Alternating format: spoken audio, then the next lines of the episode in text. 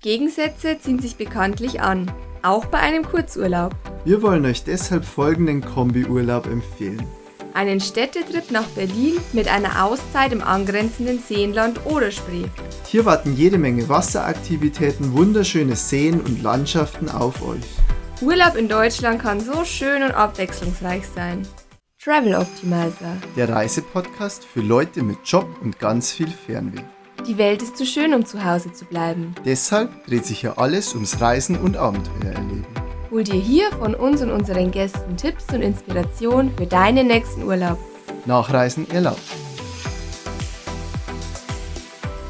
Servus zu unserer. Podcast-Folge über das Seenland Oder-Spree.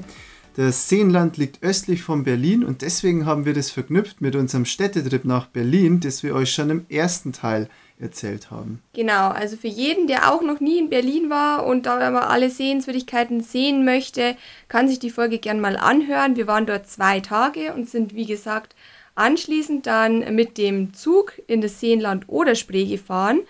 Für zwei bis drei Tage zum Entspannen. Genau, um genauer zu sein zum Scharmützelsee, das ist einer der größten Seen dort. Es gibt aber noch sehr, sehr viele andere Seen, um genau zu sein, über 400 in der Region. Also die Frage, wo kann man dort baden, hat sich somit erledigt. Aber warum haben wir jetzt eigentlich dort noch Urlaub gemacht? Nach dem Trubel und Speed-Sightseeing in der Stadt wollten wir uns einfach noch ein bisschen Erholung gönnen und so mit der Kombi Seenland oder Spree war das einfach ein perfekter Urlaub aus Städtetrip und Erholung bzw. Aktivurlaub. Man kann nämlich da ganz viele Wasseraktivitäten machen, wie Rudern, Kanufahren, Stand-Up-Paddeln, Wakeboarden. Segeln, Wakeboarden, Schwimmen natürlich, alles Mögliche eigentlich. Aber dort gibt es eben am Scharmützelsee sogar Sandstrände, was natürlich auch sehr cool ist, ja, Genau. um ein bisschen zu entspannen. Total. Und das Besondere darin ist auch, dadurch, dass es so viele Seen und Kanäle und Flüsse gibt, ist gefühlt jedes Gewässer auch irgendwie miteinander verbunden. Also wenn man da mal eine längere Kanutour machen will, ähm, ist, hat man da eigentlich unendlich viele Möglichkeiten. Ja, wie kommt man hin? Wir waren ja jetzt am Scharmützelsee. Der Scharmützelsee ist relativ gut mit dem Zug auch erreichbar von Berlin aus. Da fährt man entweder nach Bad Saro oder nach Wendisch-Rietz. Also Bad Saro liegt im Norden vom Scharmützelsee und Wendisch-Rietz im Süden. Mit dem Auto kann man natürlich auch jederzeit hinfahren, dauert dann auch ungefähr so eine Stunde.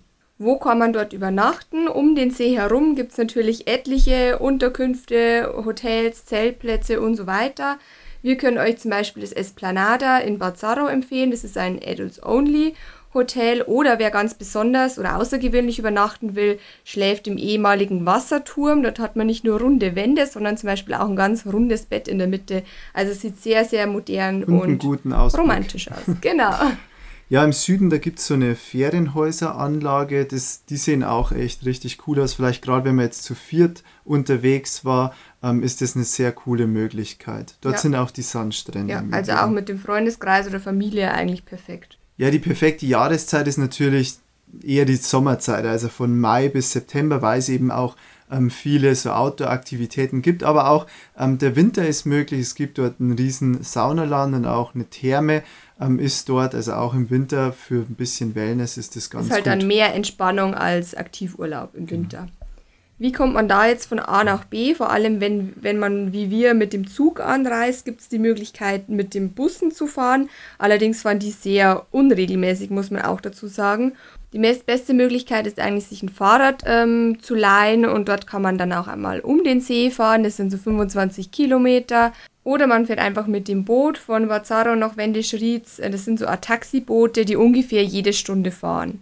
So, was kann man jetzt dort machen bzw. erleben? Ähm, wir sind beim Zug nach Bad Saro angereist und Bad Saro ähm, ist eine relativ beschauliche Stadt, aber ganz lustig, weil dort ähm, hat man irgendwie früher so ganz extravagante Villen und Häuser gebaut und die kann man sich auch jetzt noch ansehen. Also das eine sieht aus wie ein Ei und das andere eher wie so ein japanisches Haus. Also da gibt es ganz verrückte Villen und einfach da mal ein bisschen durch Bad Saro schlendern und, und die Villen angucken ist ganz cool. Dann, wenn es schönes Wetter hat, kann man sich einfach an den Stadtstrand legen. Das ist auch ein Sandstrand. wenn es jetzt vielleicht schlechteres Wetter hat oder es regnet, dann kann man in die Therme in Bad Saro gehen. Die ist auch relativ bekannt. Da gibt es ähm, super Sohlebecken und vor allem die Saunalandschaft, die haben sie erst letztes Jahr eröffnet und die ist echt richtig cool, ähm, gerade ja. die Sonnenterrasse. Ja, ja, von der Sonnenterrasse in dem neuen Saunagebäude ähm, sieht man nämlich auch direkt auf den See. Also es ist echt traumhaft. Ja, also Bazzaro ist eher so zum geeignet dann eben zum Entspannen, wenn man jetzt nicht allzu viel vorhat. Was man dort auch machen kann, ist sich ein natürliches Moorbad gönnen. Dafür ist Bazzaro nämlich ursprünglich mal berühmt geworden. Man schwört nämlich auf die heilende Wirkung von diesem Moor.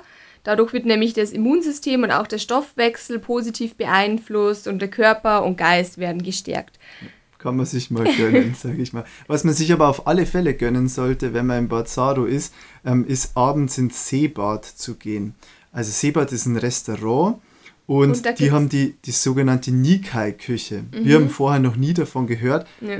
Nina, was ist die Nikai-Küche? Es ist ein Mix aus japanischer und peruanischer Küche. Das hört sich jetzt erstmal sehr, sehr verrückt an, ist es auch.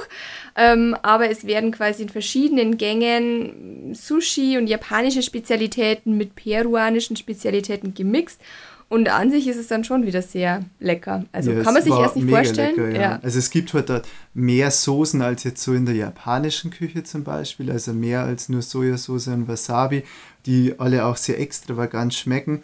Und insgesamt hatten wir da halt ein neun Gänge-Menü. Also ich, ich hatte noch nie ein neun Gänge-Menü, noch nie nicht. so viel Essen wie dort. Und es war eigentlich alles super lecker. Man, man wollte immer noch ein bisschen probieren. Also das ist wirklich ein Highlight und jeden Cent wert. Ja. ja. Da sollte man unbedingt hin. Und wenn man dann komplett voll ist und am nächsten Tag das dringende Bedürfnis verspürt, aktiv zu werden, um sich das ein bisschen wieder abzutrainieren, da bietet ähm, der Scharmützelsee halt auch richtig viel coole Sachen.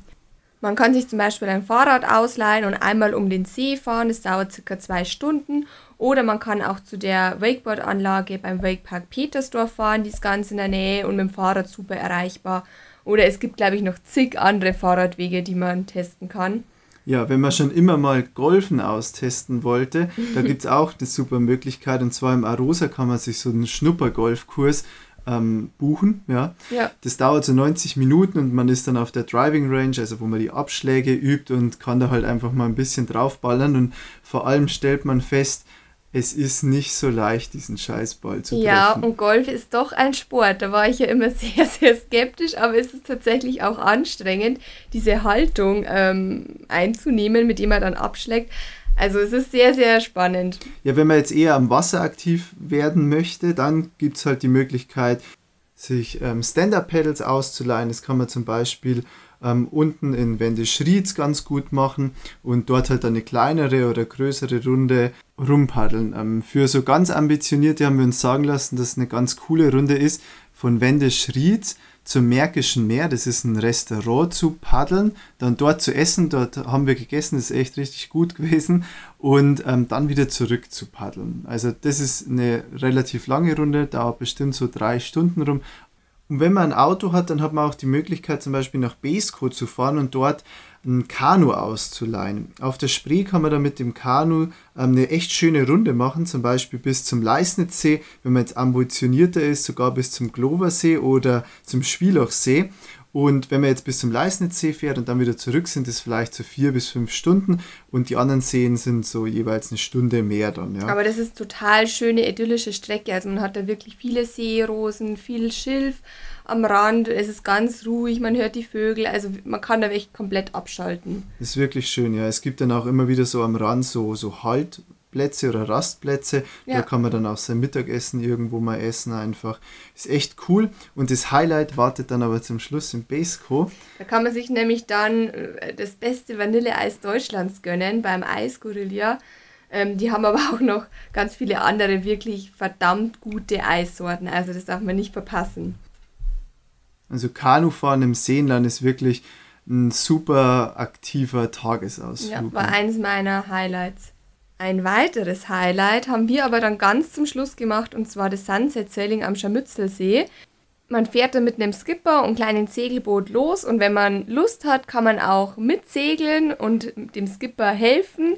Das macht total viel Spaß oder man genießt einfach nur wirklich den Sonnenuntergang und genießt ganz gemütlich sein Bierchen oder Glas Sekt, was immer man möchte. Ja, das fand sogar ich echt auch wirklich ganz schön. Segeln ist immer schön. Tom, wann kaufst du mir ein Segelboot? da verdreht er nur wieder die Augen. Ja. Aber ihr seht schon, das Seenland bietet echt einiges und im Speziellen eben der Scharmützelsee. Man kann in die Therme oder sich ähm, an Strand legen für die Erholung oder eben mit Kanufahren, ähm, Stand-Up-Paddeln auch wirklich aktiv werden und sich da ein bisschen austoben und ist damit halt wirklich ein optimales Kontrastprogramm zu Berlin. Wenn man beides miteinander verbindet, ist es also echt ein perfektes, abwechslungsreiches, verlängertes Wochenende zum Beispiel. Man kann aber auch sagen, okay, man macht jetzt nur einen Tagesausflug von Berlin aus ins Seenland. Lohnt sich auch. Damit sind wir am Ende unserer Podcast-Folge. Ihr findet natürlich nochmal alles übersichtlich auf der Website zusammengefasst. Alle Tipps zu Berlin nochmal und auch nochmal alle Tipps zum Seenland. Schaut also da gerne mal vorbei. Und wenn ihr keine Folge mehr verpassen wollt, dann folgt uns doch einfach. Ciao. Ciao!